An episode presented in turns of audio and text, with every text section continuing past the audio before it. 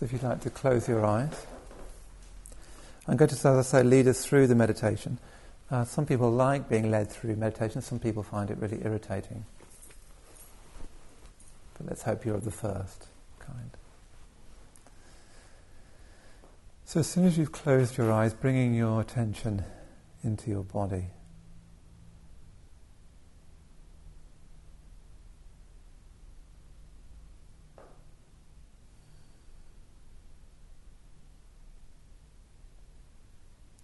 First of all, just getting an overall sense of how your body feels generally.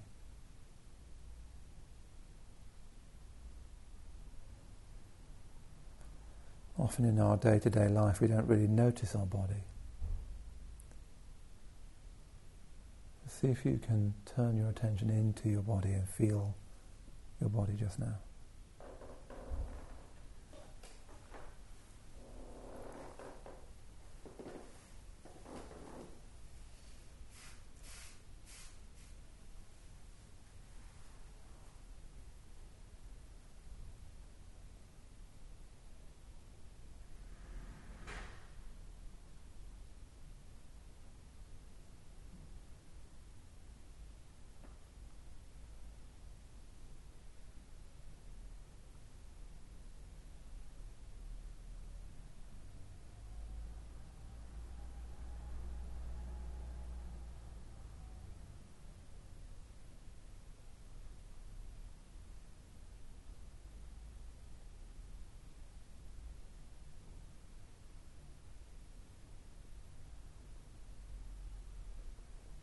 So, first of all, we need to establish ourselves in this first and most fundamental sphere of mindfulness mindfulness of the body. So, bringing your attention into your feet.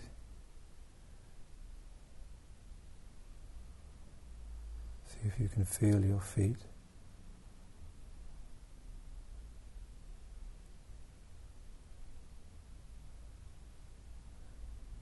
on your toes.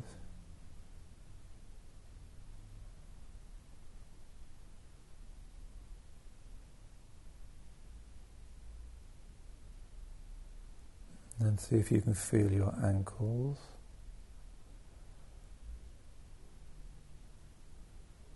And your shins.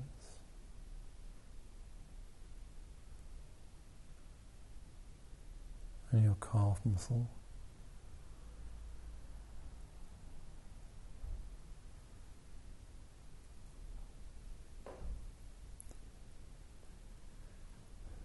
Noticing the knees. If you're sitting on the floor, noticing the pressure on your knees. Can you feel the backs of your knees?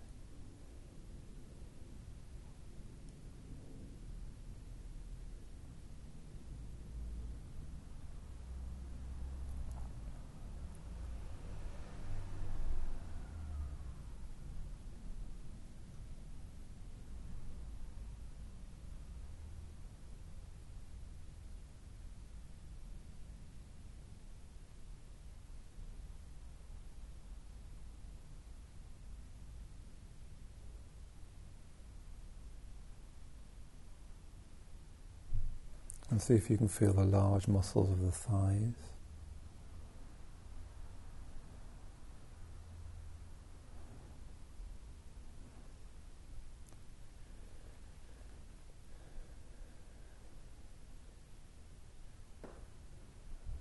And tune into the weight of your body on the cushions or the chair.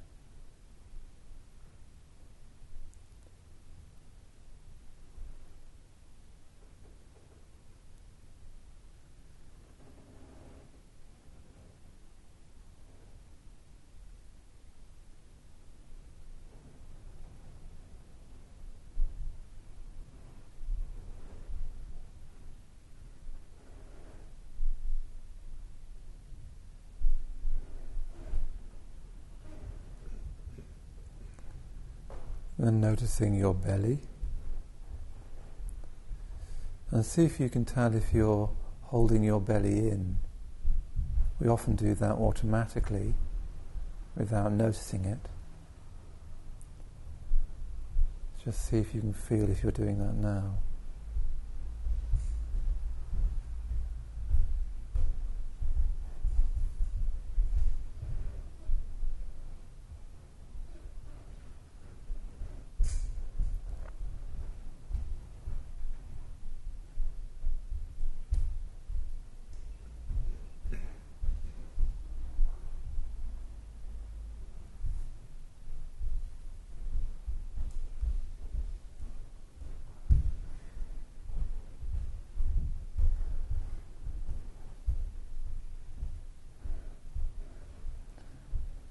Noticing your back. We're often not very aware of our back. Our day to day life draws us into the front of the body. So, see if you can feel your lower back.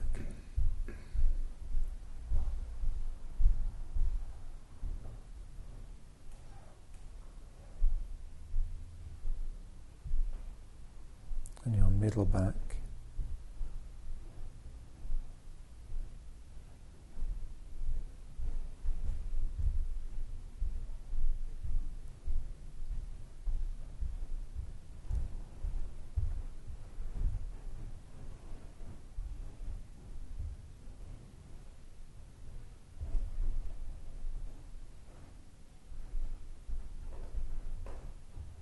Then bring your attention into your shoulders.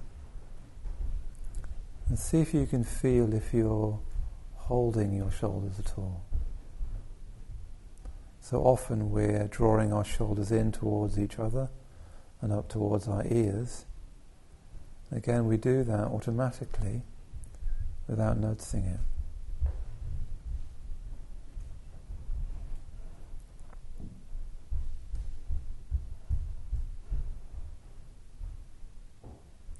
See if you can let your shoulders drop down your back.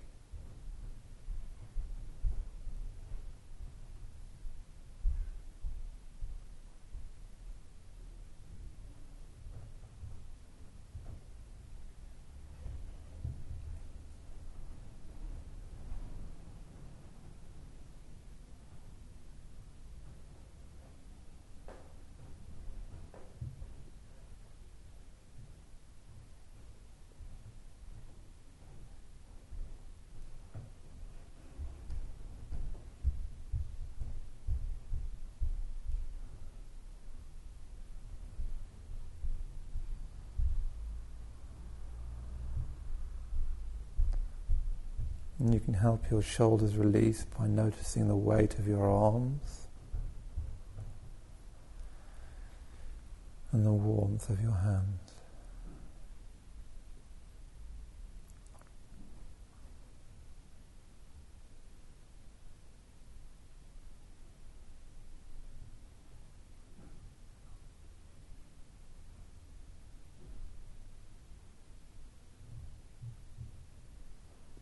And see if you can soften your face. You're not using your face just now, so you don't need to screw up your eyes or tighten your mouth or furrow your brow. Your face wants to be completely soft.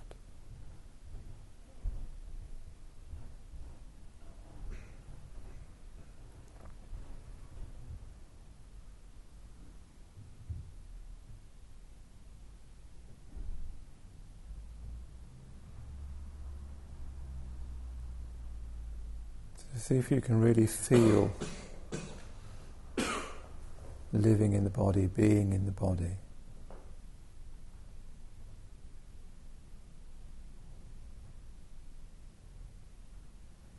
So it's not a thought, it's not an idea, it's not something cognitive. You just feel what the body feels like just now.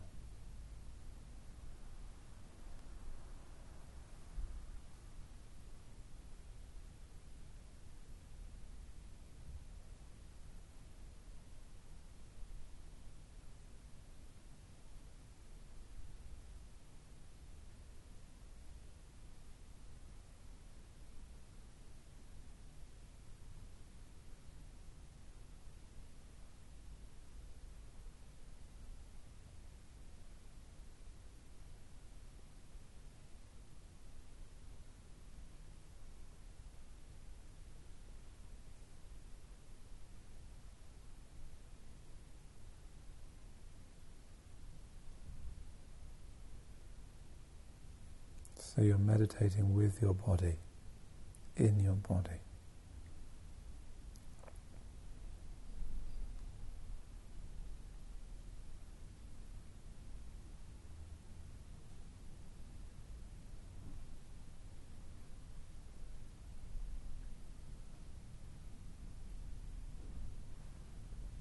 And then start to notice how your body feels. Does it feel generally pleasant or comfortable or generally unpleasant or uncomfortable? Or is it somewhere in between?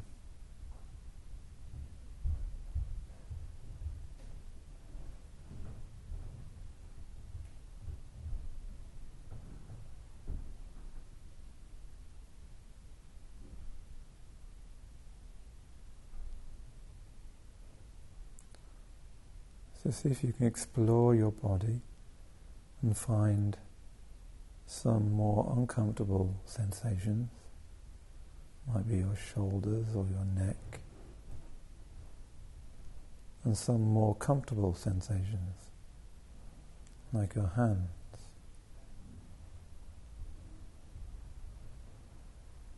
Just notice the different feels in the body.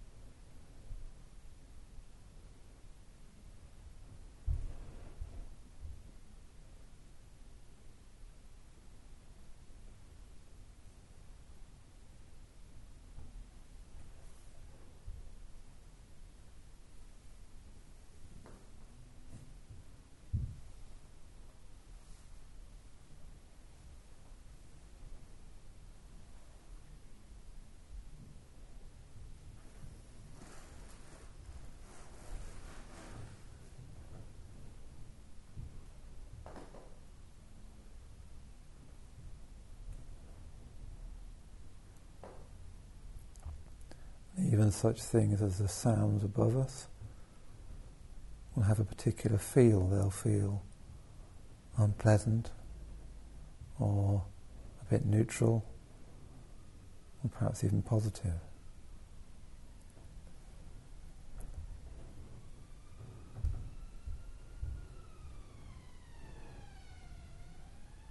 Notice the effect of the siren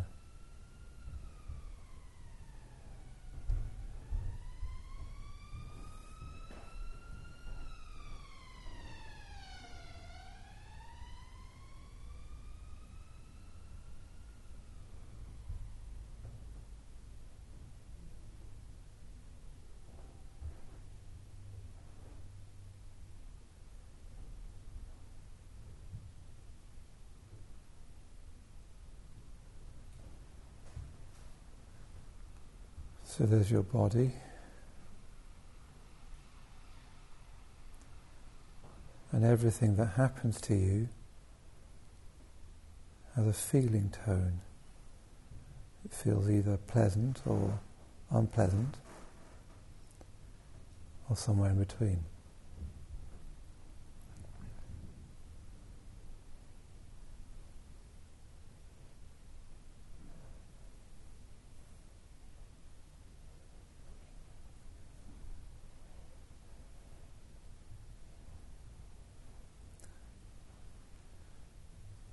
Staying in touch with your body, see if you can notice if you're having any particular thoughts, any particular narratives.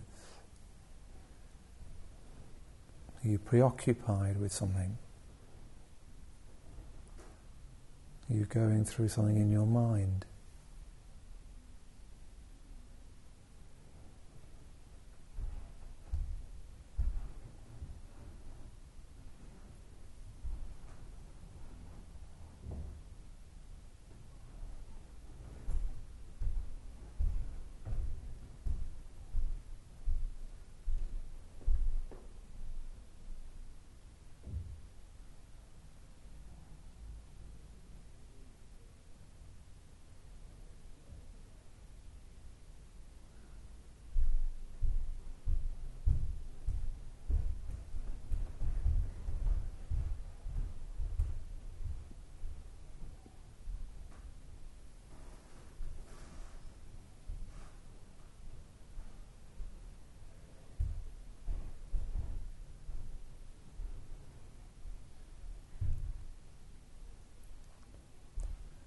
And then, on the basis of how you feel in your body, what's going on in your mind, what do you need to do now to move into a more positive state of mind? So, do you need to relax more? Do you need to waken up more?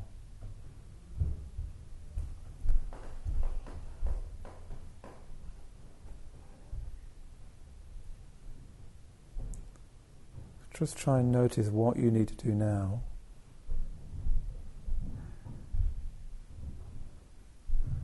in order to move to a more positive state of mind.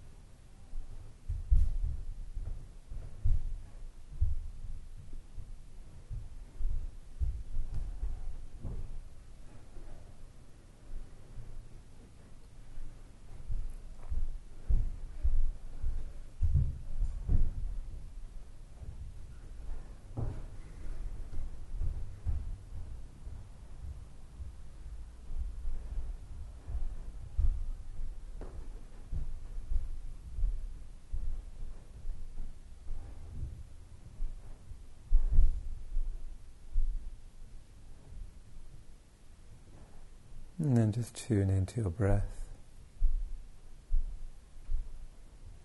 Feel the breath in the body.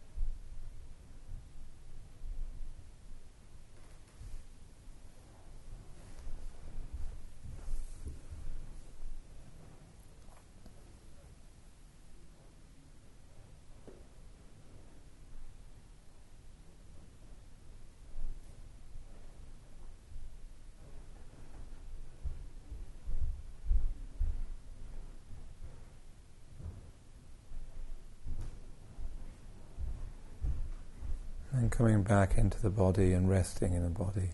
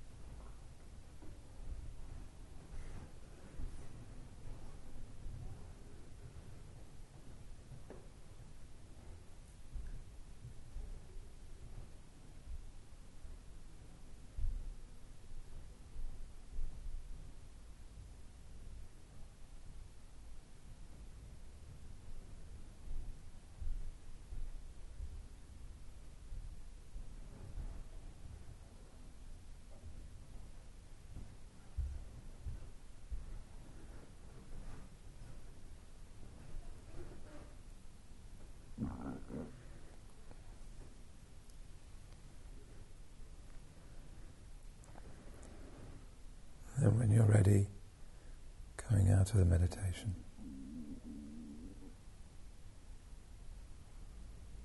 Okay, so uh, you need to see, make sure you can see this. Have a quick look at it. So what I want to do is, um, can't, do you want to, can you see it, Yuri? Make sure you can see me as well. I'm more interesting. um, I always like to be able to see everybody, otherwise I don't know what you're thinking. yeah, a bit more light would be good, wouldn't it? Can, is more light possible?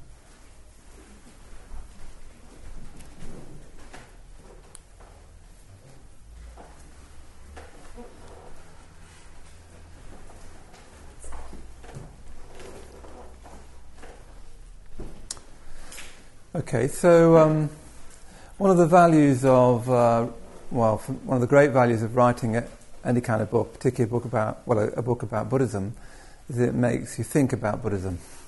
Uh, for me, writing has been one of the main ways in which I've reflected, um, particularly more in the last few years. One of the things that has really struck me writing about, particularly what I'm calling the four spheres of mindfulness, which I'll say something about in a minute, is that my own feeling is that they're all about your mind. They're really about working with your mind. And that the, the whole set of teachings is a, a way of supporting working with your mind. So, everything that you're doing, really, in mindfulness, is working with your mind. Um, and that everything is about supporting that. Yeah, everything's about supporting that.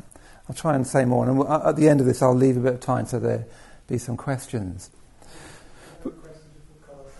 Yes, even a darker one. Have you got a, uh, a thicker one? Isn't it? It's becoming an eye test already, isn't it? I'm trying to. This is the thing with, with these pens. every Buddhist centre throughout the world has flip charts and pens that don't quite work. Sometimes they sneak them away in the night. Yeah, it's part of the unity the WO, exactly. Okay, let's try that one. That's better. So, actually, step so you can see it. Yeah, there's nothing much to see yet. so, um, um, when you think of it, the, the, the mind, our mind, is the most important thing to pay attention to. Every experience we've ever had is mediated by our mind. Every experience we ever will have is mediated by our mind. Every possible experience is mediated through your mind. So the state of your mind uh, is the state of your life, pretty much speaking. Yeah? Everything you've ever experienced and can ever experience is mediated through your mind. So the whole of Buddhism starts with your mind. It starts with working with your mind because that's the most important thing to pay attention to. Um, it's amazing in the West that we've missed that point or seem to have. Um, a while ago, I was on a um, I was on a panel with the philosopher A.C. Grayling. Uh, he's a very very nice man, I must say, uh, and. Uh, we were talking about the mind, and I was saying, well, you know, in Buddhism, for instance, one of the things that you do is you f- reflect that all things are impermanent. And he just said, well, that's just a truism. In other words, that's not a very important thought because it's just a truism, it doesn't do anything. And what struck me is that he didn't have a conception, or didn't seem to have a conception, that the mind has depth. So that at the, the state of our ordinary mind, yes, all thing, the fact that all things are impermanent is a truism. It's just something that you can say. But in a very deep state of mind, in a deep state of mind of meditation, that thought can have a very profound effect on you. But he didn't seem to under, have a sense that mind has depth. So that's something else to bear in mind about our mind, is that our mind has depth. Interestingly, the body also has depth, and I might say something about that as well. Uh, but everything you experience is experienced through your mind. Um, a while ago, I was uh, reading about Schopenhauer. I got, I got very keen on Schopenhauer's philosophy, partly stimulated by Ratnaguna many years ago, who introduced me to a book called uh, Confessions of a Philosopher, and I got very excited, particularly by the, the, the philosophy of Schopenhauer. One of the things that Schopenhauer says, uh, which I found really striking, is that the, the, he's concerned to, to find the truth, the nature of reality, and he says, of all reality, the only part of it you know from the inside is you. Everything else in reality, if you think about the universe, how big the infinite universe, the only part of the universe that you have any knowledge of from the inside, how it feels inside, is your mind. Yeah? So he thought that must be the place to look, because it's the only part of reality that you know from the inside. So your mind, whether it's from a philosophical point of view or a psychological point of view, uh, creates everything. Uh, your life is led by your mind. I remember when I first went on a retreat, uh, I was rather unhappy as a young man and uh, prone to feeling that people didn't like me. And I remember we had this retreat your reunion, and when I got to the reunion and uh, we sat down to meditate, and this guy looked across at me, and I thought, yes, he doesn't like me. I knew he didn't like me. He didn't like me on the retreat. He doesn't like me now. Um, and I saw a look of dislike. And then after that meditation, he came over and said, Hi, nice to see you. Now, if I had left straight after the meditation without meeting him, I would have said that my perception was correct. That it wasn't a thought I had or a view I held, but it was a direct perception of someone not liking me. And I would have believed that, yeah? Um, so that state of mind was creating a world. Yeah? Recently, I've been reading the poetry of an American poet called Marianne Moore. I don't know whether anyone's read Marianne Moore. She's really quite wonderful and under, uh, undervalued in, in, in, the UK, anyway. And she wrote a, a poem called The Mind is an Enchanting Thing. The mind is an enchanting thing. And then her first line of the poem that runs straight on from the title. So it says, The mind is an enchanting thing, is an enchanted thing. Uh, so that's a really, really cl- uh, clear way of putting the predicament we're in. So the mind is an enchanting thing in the sense in which it casts a spell on your experience. Yeah? So we're casting a spell on things that happen to us and we take that on the world around us, and we take that spell to be the objective contents of experience. Yeah? So we cast a spell on our experience. So if you feel unhappy and a bit paranoid as I did when I was 24, you'll see people not liking you. You cast a spell on experience. But also, your mind is enchanted. Your mind is under a spell. That's what she's getting at. The mind is an enchanting thing, is an enchanted thing so that your mind is also under a spell, that you don't know whether your thoughts are your own or the media's or just the sort of thing that your mother said to you before you were seven. Yeah? So we're both under a spell and casting a spell. So the whole issue of the mind is very, very difficult to work on because we mistake the spell that we throw out onto the world for reality itself, and we at the same time don't realize how much we are enchanted, how much we're under a spell. Yeah? So, for instance, one of the things I keep hearing again and again, this is my hard hitting point, didn't realize I had one, was uh, people keep on telling me that they need to think for themselves. I've, I've come to think that it's the most overrated uh, idea in modern life, is that you need to think for yourself. A hundred years or so ago, people wouldn't have talked about that. They'd say you need to be obedient to God, or you need to do your duty. Um, spells come in fashions. Yeah? Um, most people, even the idea you, that you should think for yourself is actually somebody else's idea. It's an idea you pick up from other people. Yeah? Uh, it's uh, the sort of thing you're supposed to think now. So the mind is both casting a spell and under a spell. But despite that, we can change it. At the end of Marianne Moore's poem, she says, It's not a Herod's oath that cannot change. It's not a Herod's oath that cannot change. So even though your mind is under a spell and casting a spell, you can change it. Yeah? And Buddhist practice is all about changing your mind um, to the nth degree, really, about changing your mind. So that's what the whole of mindfulness is concerned with, really, I believe. Not everybody will agree, but that's what I think. Yeah? So I want to think then of that what we need is a fit mind. In social service speak, you talk about something being fit for purpose. So we need a mind that's fit for purpose. Now, the first purpose we want it to be fit for is happiness. And I'll say bits and bobs about that as we go on, but there's a greater purpose as well. So we need a fit mind. If we're going to live well, if we're going to be happy, we need a fit mind because we're casting a spell on, ex- on our experience. Yeah? Um, so, one of the things I've mentioned in my book is the whole problem of expectation. So, say for instance, your partner comes back from holiday and they bring you a smaller than usual present. Uh, what you can find is that you, when they give it to you, you're disappointed. And it's a very odd experience to be disappointed when someone gives you a gift. But it's because you've actually got an expectation that they'd give you something bigger. But you haven't noticed that expectation until the moment that you're given the gift. It's a very perplexing experience because you think you should feel grateful, but you feel disappointed. And that's because in the past they gave you, gave you bigger gifts. And you didn't notice that that had set up an expectation until it was, as, as it were, betrayed. And if you're not careful, you then think, oh, they've given me a smaller using gift. What's going on? What, who did they meet on their holiday? Um, uh, and if you're not careful, you can set around a whole narrative about that smaller gift. And then you start to react to your partner as if that, is, that narrative you created is the objective content of the experience. They met somebody else, the love is cooling, here we go again. And you start getting miserable with, with them and monosyllabic.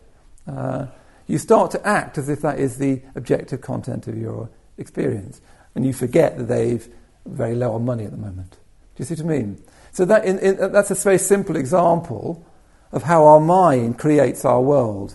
So if you're not careful, by the end of that first evening, you're in a thoroughly bad mood. Your partner's really upset with you because they brought you a gift. Not only did you seem not very happy, but you then got into a bad mood afterwards, and they cannot understand you.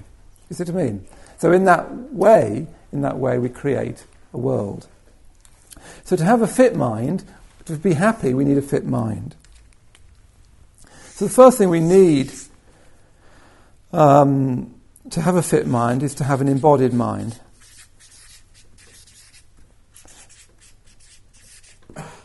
So very often our mind um, is disembodied.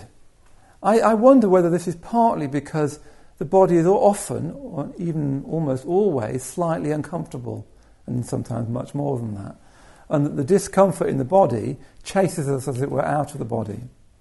Whatever the reason, we seem to spend an awful lot of time in abstractions, fantasies, cerebral thought. We're somewhere else. We're very often not aware of our body.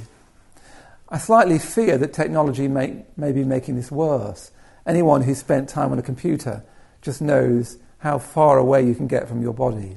Um, you a few a wee while of clicking on your computer. Before you know it you're dehydrated you're physically stiff. You can even you know suddenly re- realize that you really want to go to the loo and have done for some time but you keep overriding it by going to one, to one website or another. So very often we live away from the body in this kind of cerebral or technological world yeah? and uh, you can't have a fit mind without an embodied mind. Uh, so the first thing we need to develop is an embodied mind, a mind that's living sensually in the body, not a mind that's caught up in rumination, in distraction, in fantasy, and so on. Yeah? Then we need to go a bit further and we need to cultivate a sensitized mind.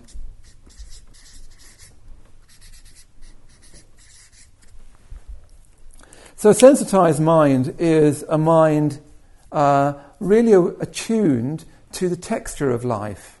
Uh, so, this is one of the things I was leading us through in the meditation that life has a certain texture. Everything we experience has a texture. So, what sounded like a herd of cattle above us uh, is not just sound, is it? Immediately it's got a texture.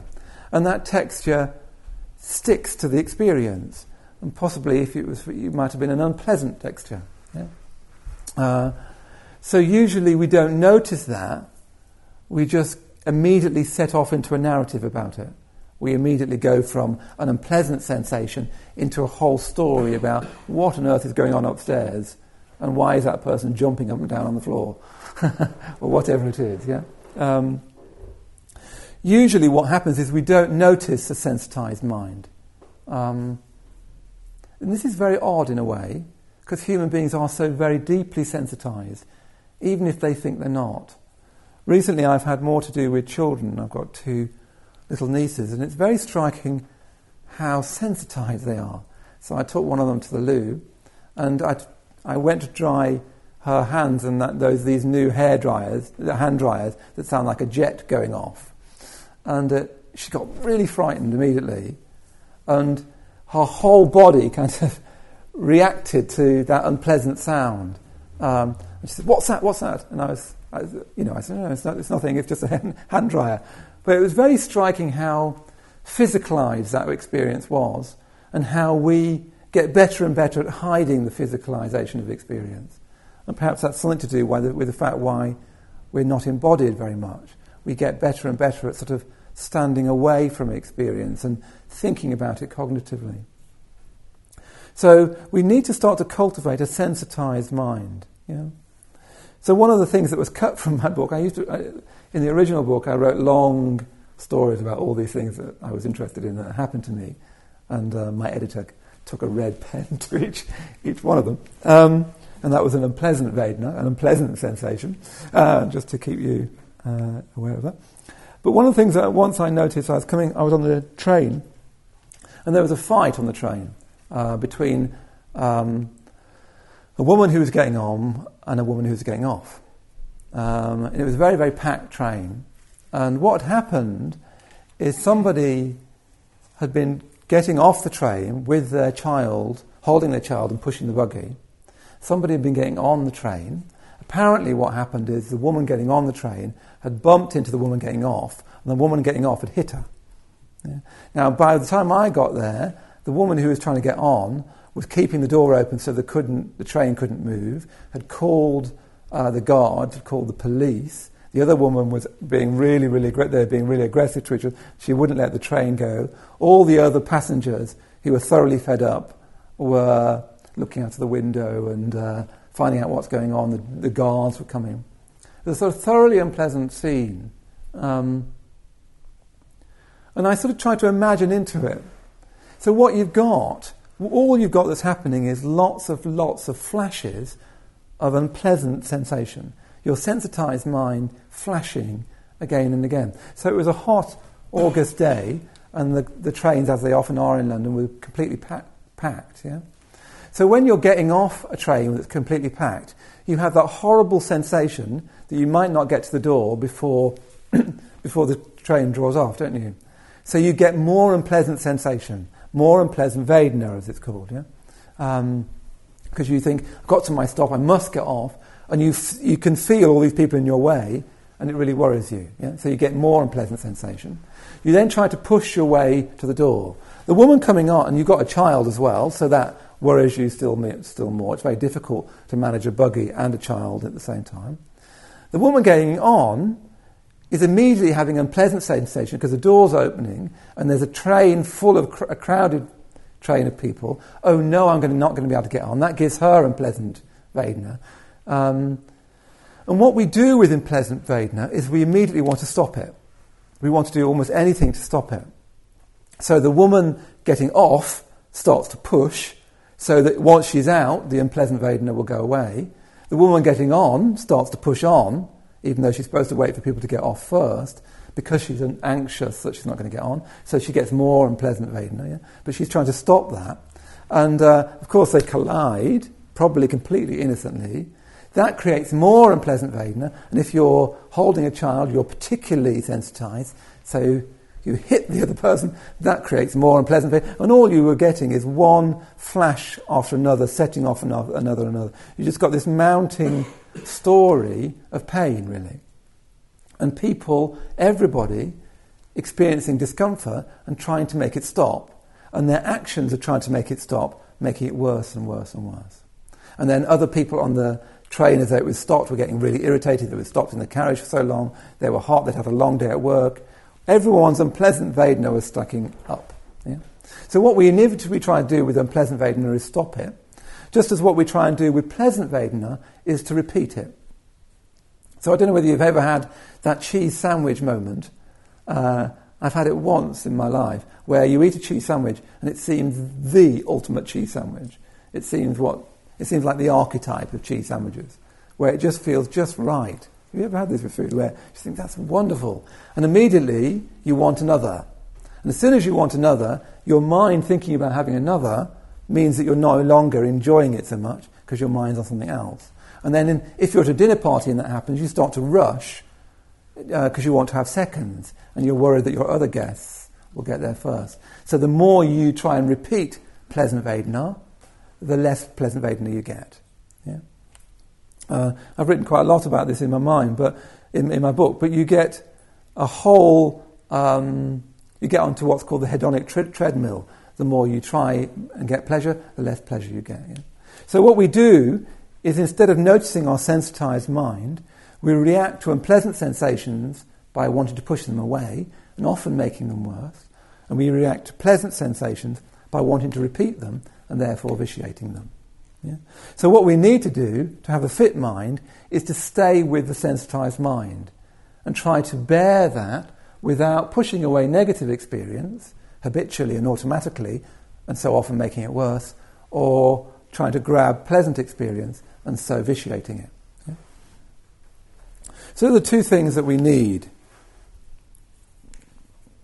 But we also need something else. Um, we also need, uh, well, I couldn't quite decide what to call this, but we also need the imaginative mind, I think, or the, or the appreciative mind. I, felt, I feel more and more that human beings are really imagination. That human beings are embodied imagination. That's really uh, what we are. It's why people can sell things to us, because they get us to imagine something. Human beings are really imagination. So, if we're going to talk about mindfulness, we really need to talk about imagination. Uh, it seems to me so very important. So, the areas I've emphasized particularly in my book, which is from Bhante Sangharakshita's uh, system of mindfulness, is mindfulness of art, nature, and objects, appreciation of art, appreciation of nature, appreciation of objects. And uh, I've even put in the book a, a, poem by Elizabeth Bishop, who again is a wonderful American uh, poet, a friend of Marianne Moore's, uh, and try to show how uh, reading a poem can help your mindfulness. Yeah? Um, so we need, if we're going to have this fit mind, we need a mind that can really enjoy things but can really enjoy things that are not so much caught up with grasping and craving. One of the great things of reading a poem or a, or a novel or listening to a piece of music, it seems to me that you can leave this world and go into another world. And the other world you go into is like this world, but it's transformed by the imaginative weight of the artist. Yeah? So, uh, the arts are another way, I think, of cultivating mindfulness. For instance, what poetry does, it gets you to slow down. Uh, it's like those signs that you see in country roads that light up when you're driving too fast and they say slow down. You, you, you can't speed read a poem, you have to read it slowly. So, for instance, one of the things I suggest in my, data, in my mindfulness week on that particular theme is to read one or two poems uh, every day and to read it three times. So I'm suggesting that you don't take the free papers with you on the train, you don't play uh, games on your mobile, but you take a slim volume of poetry and read the same poem three times. And it'll have a good effect on your mindfulness. Yeah? It's also to do with having an appreciative mind. One of the things I've most noticed from practicing Buddhism all this time is that my capacity to appreciate things, people, and art and nature has increased enormously. Particularly, I've noticed my um, appreciation of nature increase. When I first came along to the Buddhist Centre, um, I didn't know what all, this, what all the fuss about nature was, in a way. Uh, I knew you were supposed to enjoy it, and I sort of had ideologies to enjoy it, but I didn't really. I preferred cinema. Um, it sort of went quicker and took you around more. But as I practiced, one of the things I noticed more and more is how much more I genuinely appreciate the world around me. I'm just much more aware of it and much more naturally appreciative of it than I ever used to be. And that's a sign of practicing mindfulness, I think, is that you notice things more. You could say that mindfulness is simply about developing observation, particularly observing your mind, but also observing the world around you and relishing it. to have a fit mind, you also need an altruistic mind. Now, this is often left out of discussions on mindfulness, and I think at great danger. Um, so I'm saying that all of these are elements of a, a, fit mind. All of these are things that we need to develop, and all of these are things that, and in the book, we learn how to develop week by week. One of the great dangers of any practice, Buddhist practice, any, any practice that encourages um, introspection is that it unwittingly can encourage self absorption. This is true of psychotherapy and it's true of Buddhism. If you're not careful, if you practice in the wrong way, it can encourage introspection, even rumination. Uh, uh, it can, sorry, not introspection, it can encourage self absorption. Now, self absorption is one of the primary symptoms of depression. Uh, we're doing a lot of work with depression at the LBC. And one of the primary symptoms of depression is self absorption. If you're not careful, anything that encourages introspection can unwittingly tip over into self absorption. Um, I used to quite easily get depressed when I was younger. And the thing I remember most is that awful sense of uh, self absorption, the, sense that myself was inside this huge bag of cotton wool buds or something, and I was sort of absorbed within myself. Um, so you need to develop mindfulness of others. To, to, to practice mindfulness in the right spirit, in a Buddhist spirit, you need to develop mindfulness of others. Especially, you need to cultivate altruism. So I devoted a chapter in the book to mindfulness of others. Um, and this is part of Bhante's uh, Sangharakshita system of mindfulness, that you need to cultivate mindfulness of others. It's even possible that the original suttas meant you to be aware of self or other. They talk about mindfulness internally and mindfulness externally. So it may have meant that they meant awareness of others. Whether they mean it or not, you need to cultivate that. Yeah? Without that, you can't have a fit mind. Um, so much of your mind is really to do with other people. When we talk about life, mainly we're talking about other people. When we're talking about our emotions, mostly we're talking about other people. Yeah? Uh, so much of our mental life, our emotional life, is really to do with other people. So we need all these things to have a fit mind. And we need to consciously work with our mind. How I've talked about this in the book is particularly working on the narratives in our mind, the kind of things we say to ourselves. Yeah? Uh, so I'm thinking of mindfulness of chitta, as it's called, mindfulness of your states of mind, as to do with being mindful of the kind of stories you tell yourself. What self is, is a kind of story. Yeah? And uh, to have a fit mind, we need to really notice the kind of stories we have. So, for instance, do you have a pessimistic style? Is one way of putting it. So, if you have a pessimistic style, what will tend to happen is you'll see negative things that happen to you as being enduring and, as it were, typical. Yes, that always happens. That's the sort of thing that happens to me. And you'll see positive things that happen to you as being un- unusual and occasional and not typical. So you say, I was lucky in love in that particular time. Uh, you don't say, I'm good with girls or boys or whatever. You see what I mean? If you opt- have an optimistic style, you'll tend to think that good things that happen to you are typical and enduring, and the negative things that happen to you are occasional and not enduring. Yeah? So if you have a pessimistic style, for instance, you really need to challenge that. Um, the one value of pessimism apparently is you have a better, you have a more accurate sense of yourself than optimists do. But it's generally speaking not as useful, not as psychologically useful and not spiritually useful. So you need to challenge what style of thinking you have, particularly if you have a pessimistic style of thinking. Now, to, to do that, you need what I've called um, a Dharma mind. A Dharma mind. So, a Dharma mind. A Dharma mind. So, we need an embodied mind, a sensitized mind, an imaginative or appreciative mind, an outward going or altruistic mind, we need a Dharma mind. So, the Dharma mind, as I'm translating in my book, means bring to mind those teachings you need in the moment that you actually need them. Yeah? Um, I think that's what the relationship of what's usually called chitta, mind, states of mind, is to dharmas. It's saying, first of all, notice the kind of state of mind you're in, and then bring to mind the teaching that you need in that actual moment. Uh, so often the Dharma, Buddhism, just floats about as a kind of interesting theory. Some of the things that we like to think, some of the things we associate with. The real uh, test of life is to bring the Dharma into direct contact with your lived experience as a kind of electricity. Um, I had a, a, little experience of this a while, well, not so little experience of this a while ago, where I'd had a difficult day and I had a difficult communication with someone who I was finding difficult.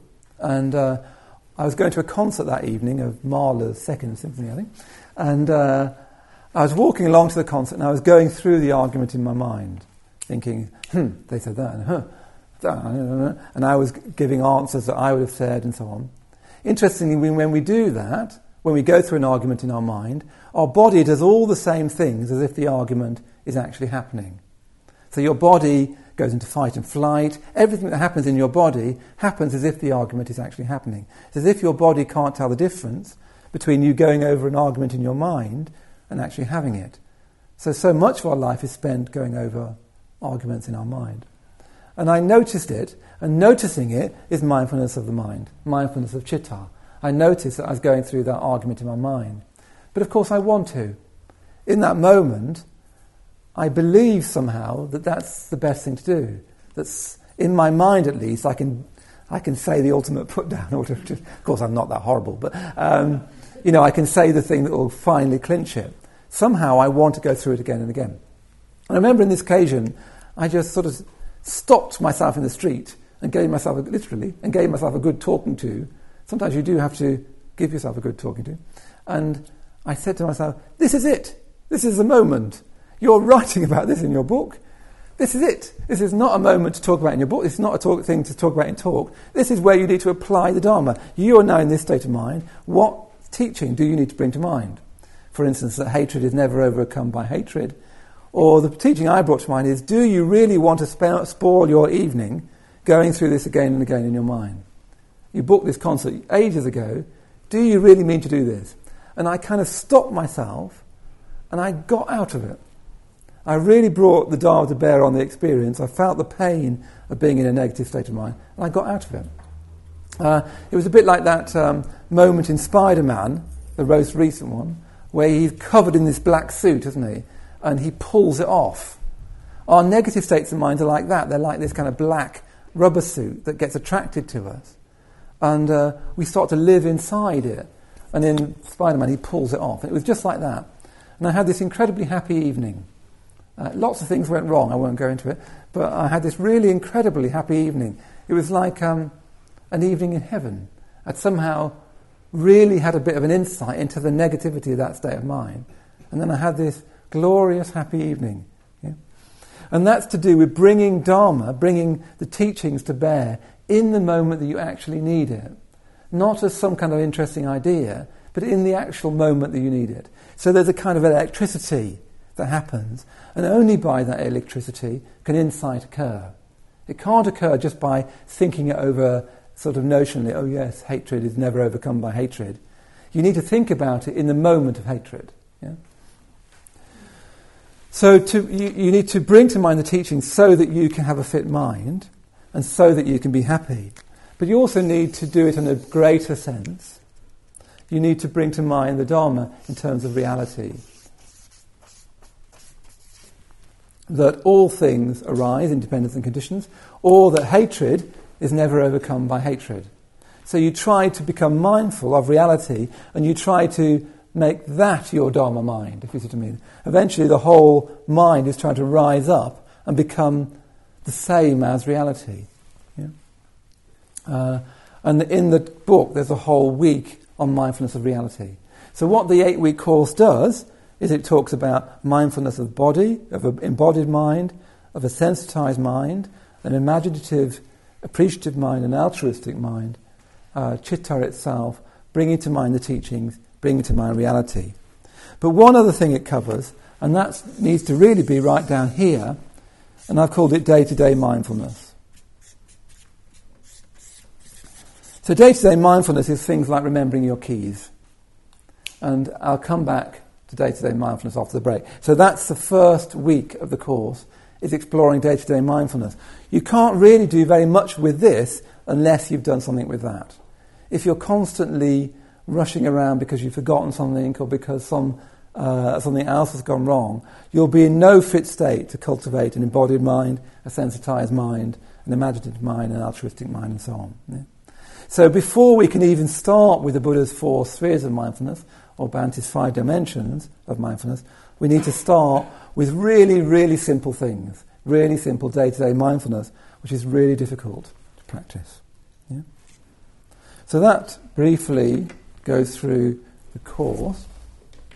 Is there any questions about that before we have some tea? Or is it all perfectly lucid? Yes. Just wondering, why have you thought these models when there are models in Buddhism, like four foundation of mindfulness? This is the fourth way. yeah. Mind, reactive, creative.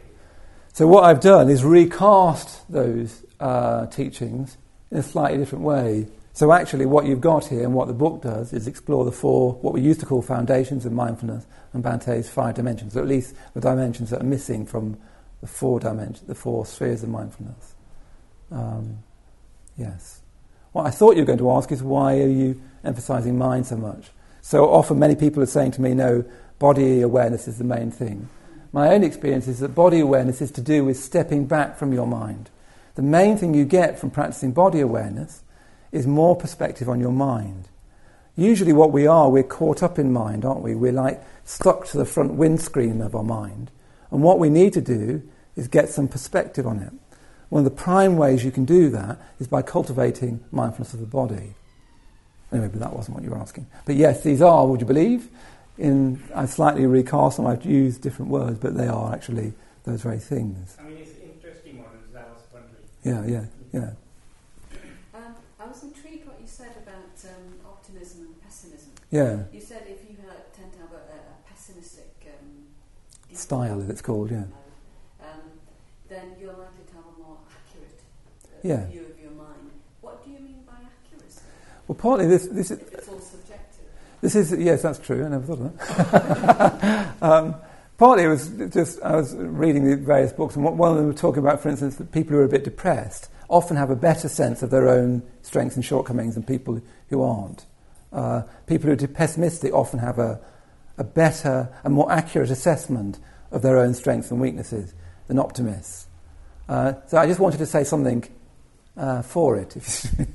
There's not much to say for it, but there is that to say for it that you have a better, generally speaking, according to research, you have a better, a more realistic sense of what your strengths and weaknesses are. Optimists tend to overvalue, overvalue their strengths, basically, and under, don't see their weaknesses enough. Nevertheless, um, you, we need to learn to become more optimistic if you have a pessimistic style. I have a pessimistic style myself. I won't go into it in any depth, but um, it does seem to be just a style people have. Yeah. Yeah. I, I was just intrigued by the idea of an objective standard Yeah. of value. objective probably in inverted commas. But certainly some people seem to, uh, yeah, I think for instance myself, I've got a pessimistic style. Uh, I think I have quite a good sense of my own strengths and my own shortcomings. And I'm fairly quick to be able to admit them. Both, well, not strengths so much, but certainly shortcomings. Uh, you know, I, I, I, can see my own shortcomings fairly easily. Some people just don't seem to be able to so much. They seem to be more enamoured by their strengths and not quite able to see their shortcomings.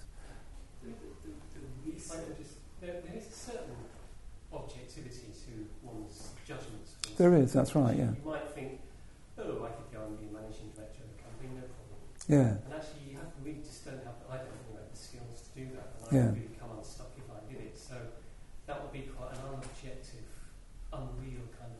Yeah. yes, that's right. Human beings can be more or less objective, can't they? You re- so you do meet people who think they're the bee's knees, and they're surrounded by people who don't think they are. It's, uh, it's slightly, slightly tragic in a sense of way. There's a s- real mis, misperception. So are you saying that both optimists and pessimists need to kind of um, be a bit more aware, or are you saying that it's just a pessimist Yeah, a bit Part, partly what I got, what I, what this is provoked by, um, partly it's provoked by my own pessimistic style. Um, partly, Bu- Buddhism is supposed to be not either optimistic or pessimistic. Um, it's melioristic. It means you can change. Um, and very often we oscillate, don't we, from optimism to pessimism. Uh, Bhante Sangharakshita says, nevertheless, if you practice Buddhism, you tend to become a bit more optimistic. Uh, I, I think that there i we, do, we do need to be more, much more careful of narratives, particularly in our mind, and particularly challenge pessimistic narratives. Op- the optimists need to learn to be better at seeing their own shortcomings and, and judging they them. need to challenge their kind of internal stories as well. They do, but it's less urgent, I think. It's slightly different. I would say that the pessimist has a more accurate description of, for example, their chance of getting a job, Yeah, something like that. But that optimists, while they may be less accurate, have a more useful perception. that's right, that's right, yeah. Because their expectation of getting a job gives them a hope that gives them all the motivations and drives to actually do something.